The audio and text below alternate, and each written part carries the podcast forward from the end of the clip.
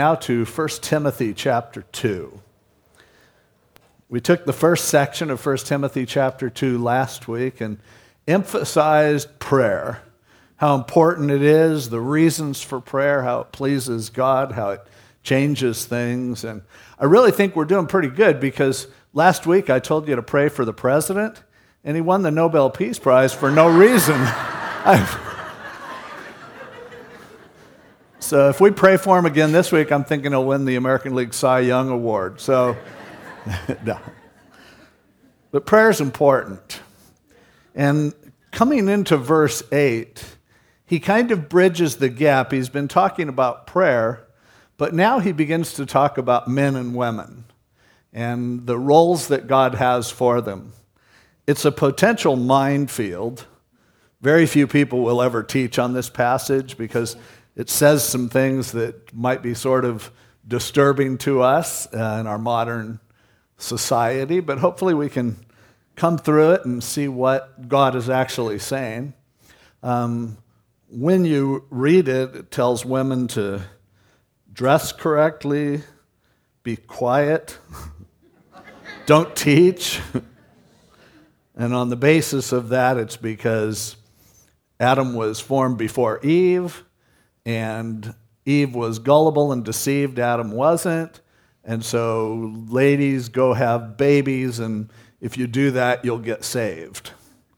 Um, no, really, that's what it seems to say.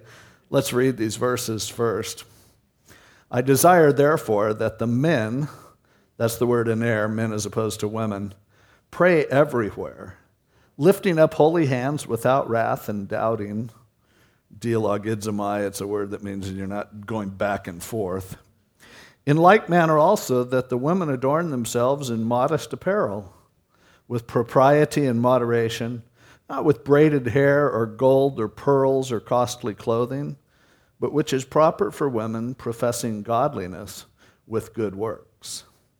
Let a woman learn in silence with all submission, and I do not permit a woman to teach or to usurp authority over a man, but to be in silence. For Adam was formed first, then Eve. And Adam was not deceived, but the woman, being deceived, fell into transgression. Nevertheless, she will be saved in childbearing if they continue in faith, love, and holiness with self control. So, what can I add to that? hopefully something. To give it a context, um, turn back to Galatians chapter 3 really quickly. Because Paul would teach with consistency. So, in order to understand one difficult passage, it helps to check out other passages with similar ideas and themes. In verse 28 of Galatians chapter 3, Paul says, There is neither Jew nor Greek, there is neither slave nor free, there is neither male nor female, for you are all one in Christ Jesus. So, however we interpret 1 Timothy chapter 2, we can't have it contradict what is clearly stated in Galatians 3, and that is that women are not inferior to men that God sees us all the same. There's an equality, an equality that in those days was a radical statement to even make. I mean, this may sound a little condescending in our modern society, but in that society, to suggest that men and women are of equal value was a radical statement. And yet, Paul made it clear that that's true. But he says a bunch of stuff here that is difficult to packaged together and see how it all fits in and what he's saying. So, first, the easy part is verse 8. Men need to pray everywhere, lifting up holy hands, that is, allowing God to forgive you and to clean, cleanse you without wrath. The Greek word there is orge. You're not, not to be angry, passionate people uh, in your prayers not to be doubting, not to be wishy washy, but men are here exhorted to be prayer warriors. And as we saw last week, Paul gave a lot of reasons why people ought to pray. But now he says, You men, I'm talking to you. See, women, you almost don't need to remind them to pray. For some reason, and I'm not saying every woman, but there's a tendency among women to be very comfortable with coming before the Lord and laying their requests out before Him. On the other hand, men don't handle this very well. And if you're going to get a bunch of men to come to a prayer meeting, you better have pancakes. They're just not going to make it. Women, they'll always drop everything and pray. They pray a lot. I, I know from the feedback I got last Sunday as we talked about prayer, I heard from so many women who are just living lives of prayer. And I'm, I'm so blessed by that. I'm so blessed by all the women in our church who just love to hold up prayer requests to the Lord for others. And, you know, frankly, if I really want prayer, I'd probably ask women to pray for me because they just get this a lot of times better than men do. And I, we don't need to speculate as to the reason. I think the truth of that statement is pretty undeniable. I know there are exceptions, but the truth is, men aren't very good at admitting their needs. Men don't like to make themselves vulnerable. And there's nowhere where we are more vulnerable than when we come before the Lord in prayer and we say, I need help. I need you to work. And so Paul specifically calls out the men in this context and said, make sure you just don't let the women be the prayer warriors. Men, take a leadership role and make sure that you are spending time with God in prayer everywhere, lifting up holy hands without wrath and doubting. And now he says, in like manner, a similar type of commandment. He says also that the women adorn themselves in modest apparel, with propriety and moderation, not with braided hair or gold or pearls or costly clothing but which is proper for women professing godliness with good works. Now, it's certainly not saying that women can't wear any of those things and all they are to wear are good works. Please, God wants you to, to be dressed. And, but he also, in talking about modesty, this word for modesty, it, it's not primarily at issue that you shouldn't dress in a seductive sort of way in a sleazy way. Often, when people teach on this passage, they will drag the women through the coals and say, You don't know what you're doing. The way you dress is causing men to stumble, and that's why they don't pray, and that's why the men are such dirtbags because, you know, the way you ladies dress. Um, I hate to tell you, but men are dirtbags no matter how you dress. and a really attractive person can wear a trash bag and a man's going to find a way to lust after her. So he, he's not, and there are some women who wouldn't matter what they wore. um, it's just not clicking for them. Now, please don't get mad at me. I'm not talking about you, I'm, I'm talking about those ugly people out there.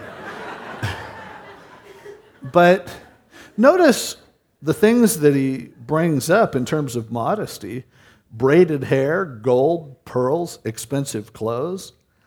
I don't know any man anywhere that goes, wow, look at the jewelry on that lady. It's just not that he's not talking about oh stumbling someone in that kind of a way. More his his emphasis is probably on dress in such a way that people can see the inward you and make sure that you spend enough time and focus enough attention on dwelling your on, on developing your character rather than just fixing up the outside. Because there are some people who get really dolled up and fixed up, but you get to know them, and inside there's this grossness, there's this ugliness. And Paul's saying, ladies, you care about how you dress, and that's fine. But make sure that you're giving equal concern to what's going on in your heart. So he's not forbidding people looking nice but he's just saying, and probably by the reference to expensive clothes, he may be also alluding to something that went on there in Ephesus where Timothy was, whereby there was a huge division between the haves and the have nots. And you were considered to be valuable and special based on how expensive you dressed. And you could dress in such a way that made women who didn't have the opportunity to buy nice clothes just feel second class. Sometimes I've seen that happen in different churches where I don't think I've seen it here really, but where women feel like, you know, I'm a mom, I'm trying to get myself out to a women's Bible study, and, you know, I'm just lucky if I can get there. But I don't want to feel like I have to have all my makeup on and my nicest clothes and all that kind of stuff because I just can't do that. And it would be a real shame if women would stay away from church because they were made to feel that they aren't good enough when they compare themselves with each other. Now, why does he not say this to men? Why does he only say it to women? Because I don't know any man that would look at another man who's all dressed up and go, Oh, I feel so inferior if, if I see a man that's overdressed, I'm like, you sucker. and nothing feels worse than when my wife says, I think you should dress up for this. And I'm like, oh, I hate to dress up. And, but I do it to make my wife happy. And then I show up and there's like people in jeans and t shirts, and I feel like an idiot. So, a little different with guys and girls, and I'm sure it was back then, the man's wardrobe was pretty basic. I would look at a man who's really dolled up and I would just go, I hope he's just Metro. You know, I hope he... and I'd frankly pity him.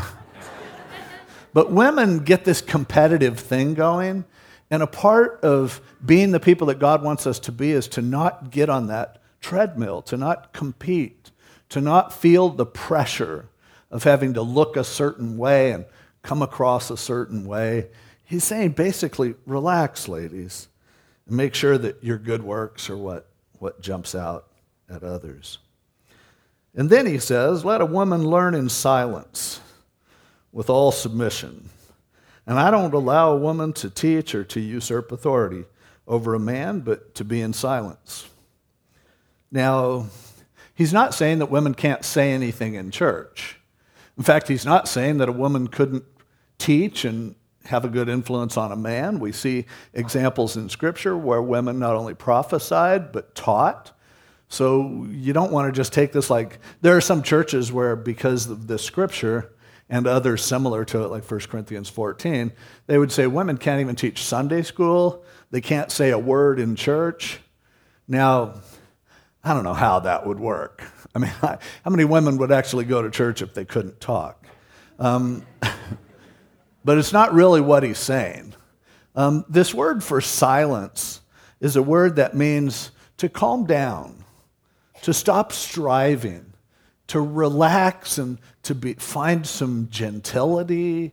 Um, look uh, back at. In, uh, let's see, just turn over probably one page to um, Second Thessalonians. And Paul ends up using this same word for, for silent. Second Thessalonians chapter 3. He's talking to about particularly some ladies who were causing trouble in the church.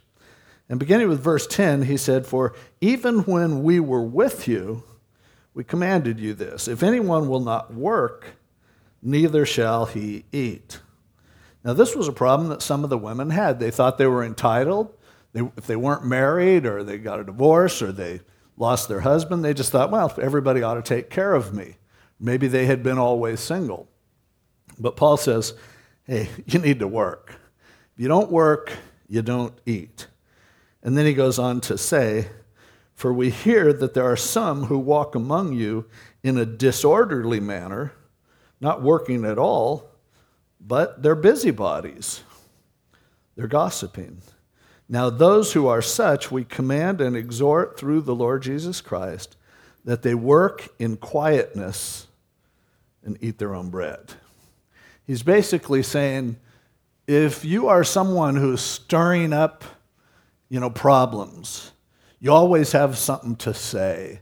You're constantly a busybody. Just put a lid on it.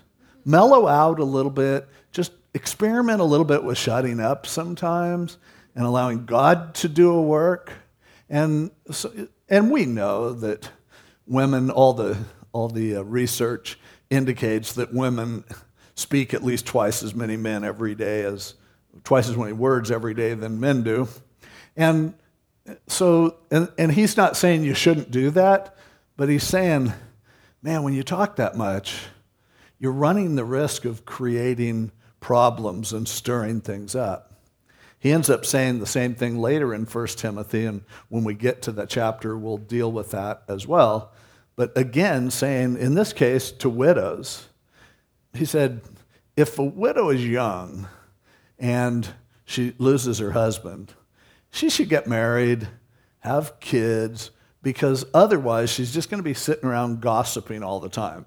The church should not allow single women to, to freeload off the church. They need to go and work and establish um, a, a means of supporting themselves. Church shouldn't be doing it, and the people in the church shouldn't be doing it. You should never give anything or help anyone who just refuses to work. Um, ultimately, we see that, that being a busybody often goes with that.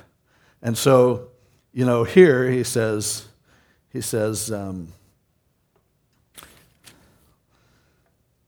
that to live in a way that's proper for a woman and learn in silence or be mellow, submission, fit in.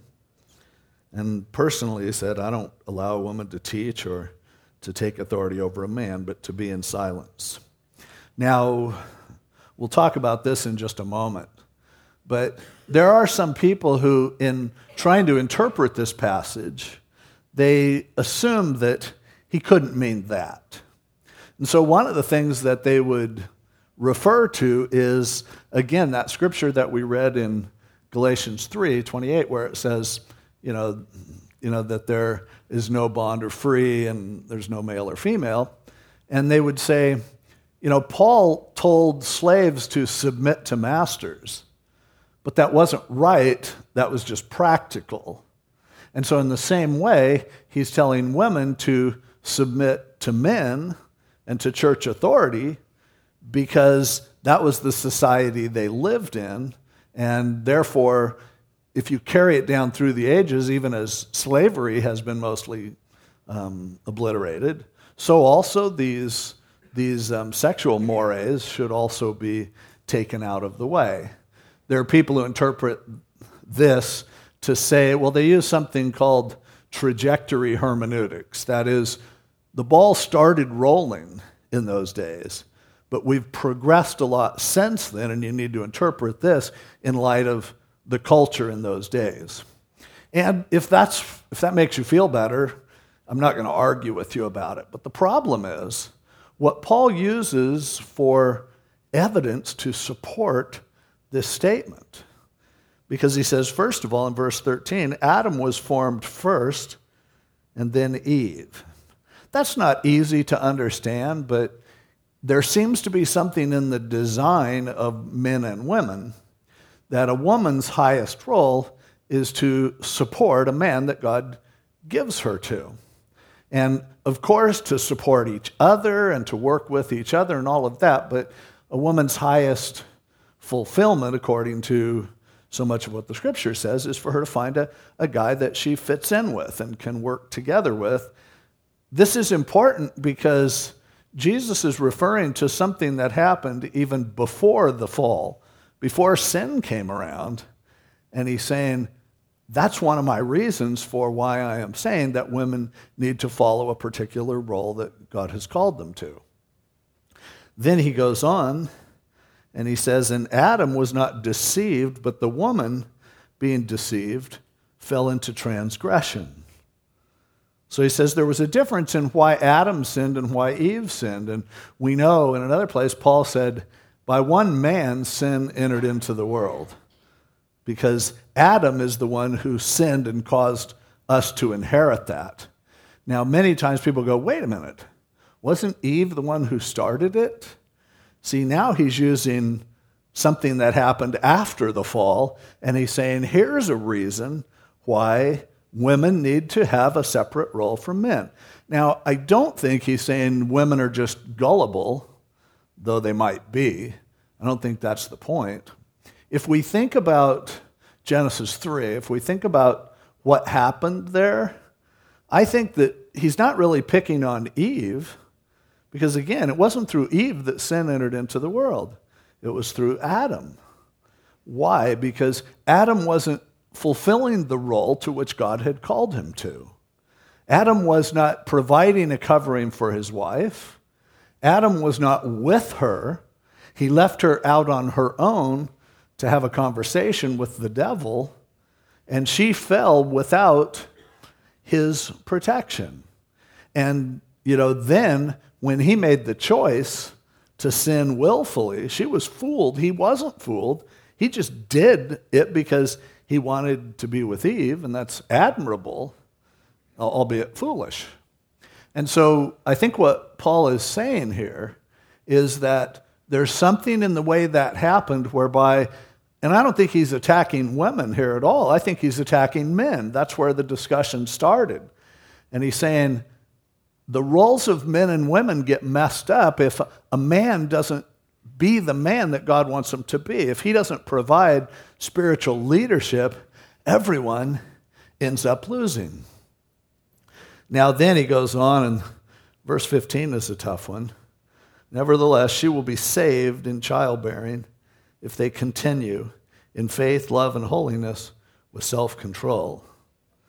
That seems to say that a woman, if she has babies and raises them correctly, that she'll get saved. Well, that's certainly not what it's saying. We have a tendency to use this term saved in a way that's different than, than the way it was used broadly in the scriptures. We use it as being when you're saved is the time that you come and accept Jesus Christ as your Lord and Savior, and you're born again, and your life gets to start over. And that certainly is a rescue operation. That certainly is an example of salvation, no doubt. However, this word sozo is used in a lot of different senses in the New Testament to refer to someone just making it, just finding their niche. In fact, we, we can see this over in um, chapter 4 of 1 Timothy, chapter 4 and verse 12, where Paul's talking to Timothy and telling him, Don't let anyone despise your youth. Be an example of the believers in word, conduct, love, spirit, faith, purity. Till I come, give attention to reading, to exhortation, to doctrine. Do not neglect the gift that is in you, which was given to you by prophecy, with the laying on of the hands of the elders. Meditate on these things. Take your, take your ministry seriously. Give yourself entirely to them, that your progress may be evident to all. Take heed to yourself and to the doctrine. Continue in them, for in doing this, you will save both yourself and those who hear you. So Paul tells Timothy, Your rescue, the way that your life can be turned around in a way that it will really be fruitful, that it will really matter, comes when you figure out what God wants you to do and you get in that, you submit to Him and you get in that place where He can lead and guide you. And man, you'll be saved from a wasted life. You'll be saved from all sorts of hassles. It'll get better. He wasn't saying, This is how you'll become a Christian, but he was saying, You know, this is what your um, ultimate, you're going to find your calling when you do this. And so, again, it's in the same context, just a couple chapters later. So, coming back to chapter 2, verse 15, she will be saved in childbearing if they continue in faith, love, and holiness with self control. Now, one interpretation of this verse is that it's referring to Jesus coming as the seed of a woman. And, you know, in Genesis 3, and that's in the context here, um, it is said that a woman would, a part of her consequences was that she would bear children and want to have children, even though it hurts really bad to have children. And so, you know, but here he says, and, and then in Genesis 3 it says, but your seed is going to come, and though Satan will bruise his heel, he'll crush Satan's head. Ultimate defeat of Satan is going to happen in your seed. And so there are some people who interpret verse 15 as just saying, you know, hey, salvation comes through Jesus Christ being born. To me, I think that's a little stretch with the context. And so, I, but you can take that position if you want. A lot of good people do.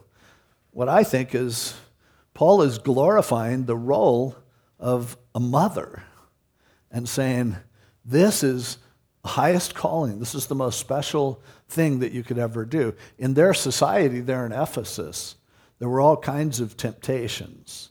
And women were actually dominating so many of these false religions. And so he's saying, you know what? That's not what I want you to do in the church. I want you to mellow out a little bit and first discover what your calling is as a mom and realize that's your first blessing. Now, it doesn't mean that, you know, somebody who doesn't have kids isn't saved. Doesn't mean that a mom can only raise kids and isn't allowed to work part time or to work full time or whatever. That's not what he's teaching. But what he's saying is, ladies, understand every day what an incredible privilege you have to raise those children. And when you teach your children and see them grow up loving God, that'll mean more to you than any preacher who sees thousands of people coming to Christ because you are bringing your own children to Christ. And, and that can be advanced and move forward. And there's this, you know, what a blessing it is when you have an opportunity to do that. It's not to say that men don't have that opportunity as a father, but the women were getting antsy and just wanting to resist that role. Now, when we talk about the roles of men and women, I begin to look at it and go, really, why is God doing it this way? Because there are some women that just aren't cut out to be moms, but they're great accountants or something else. There's some, you know, there's some men who are great with children and they ought to do it. And he's not, he's not belying that necessarily. But what he's saying is, men, don't resist the role that God has given you. And women, don't resist the role that God has given you. Now, especially troubling through all of this, and as we think about the roles of men and women, there are some women who are better preachers than a whole lot of men. And there are certainly women who have a deeper walk with the Lord than a lot of men. And there are probably some dads who are way better with kids than women are. So, is this just a cultural thing? I don't think so. Because what God calls us to do is to go against our natural propensity, to reject what it is that society is programming within us, and instead to say, You listen to me and submit to me. I have no doubt that women would run a church in some ways better than men. But God doesn't do things the easy way. And so God says, you know what, men, I know you really don't have a huge desire to be involved in leadership, but I'm calling you to do that. I know that prayer isn't a huge priority for you, but that's something that I want you to do. And women, I know how stupid those men are that you're being told to submit to. And I get that, but you do what I tell you to do. You listen to my word. Because it all comes down to ultimately submitting to God. Am I going to believe what he says and do my best to fulfill the roles to which he calls me? Or am I going to think really hard and try to figure out a way to where I don't have to do that? Make up excuses for myself or bend the rules or whatever. And he says, No, you're going to find your salvation ultimately. You're going to find your blessing, your fulfillment, if you do what I am calling you to do. Now, again, I don't think this means that women could never speak in church. That's not what it's saying. I personally, I listen to some women on the radio, and I'm amazed how effective they can be as ministers. I, I, I was hearing, listening to Cheryl Brodersen the other day, and she's just an amazing teacher. And I can benefit from her, I can listen to her. But when it comes to running the church, when it comes to pastoring a church, God has his reasons why he says the woman will be better off taking a submissive role. And the man should be forced to step up and be the man that God has called him to be. And so that's our exhortation from him. And I would just say, okay, don't worry about what he said to everybody else. What's God saying to you? Is there some way, men, where you're not stepping up where God would want you to? Women, is there some area in which you'd be better to tone it down, to chill out a little bit, to not say so much, get off the phone, and, and just begin to really seek the Lord and encourage your husband if you're married? And, and to be supportive of men who are in roles, even though they struggle with those roles. That's the way God chooses to do it. And I, I think it's a pretty good plan because I know that there's really nothing within me that wants to run things. I really, I really don't. But God calls us and He says, I want you to do it. And God calls you to do what He is calling you to do. I would just encourage you to listen to Him and to fulfill the role that He has for you. If you're a mom, realize that that's the greatest blessing you could ever have in life, and that comes first. Not that you can't do other things, but that comes first. And dads need to be dads. Dads need to get more involved with a relationship with the Lord. Shame on us men when our women, our wives, are more spiritual than we are. They're taking that leadership. We need to step up and provide a covering for them and to encourage them and to allow them to encourage us to be who God called us to be. And that's really what he's saying here, I think. Let's pray. God, thank you for your word. Sometimes it's difficult because we are difficult. We just rebel against what you tell us to do. And yet, when we submit to you, we realize what a blessing it is to allow you to be God, to allow us to settle into what you've called us to, to help us to grow in the way that you want us to grow. So, Lord, speak to us from your word. Convict us where we need it. Help us to make the adjustments that you would have many of us to make. And we pray this in Jesus' name. Amen.